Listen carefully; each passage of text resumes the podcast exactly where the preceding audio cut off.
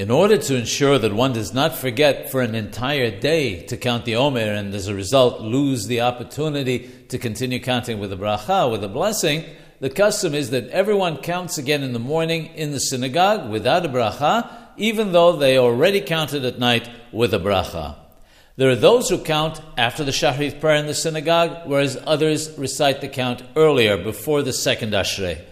It seems to me that since the purpose is to help the congregants continue to count the entire Omer without missing a day, it's more logical to recite it before the second Ashrei. When reciting it at the end of the Shahrit prayer, many congregants have already left. Perhaps they had a train to catch or some other compelling reason. Before the second Ashrei, however, it's very rare that people leave the synagogue, and reciting the Omer then has the maximum effect.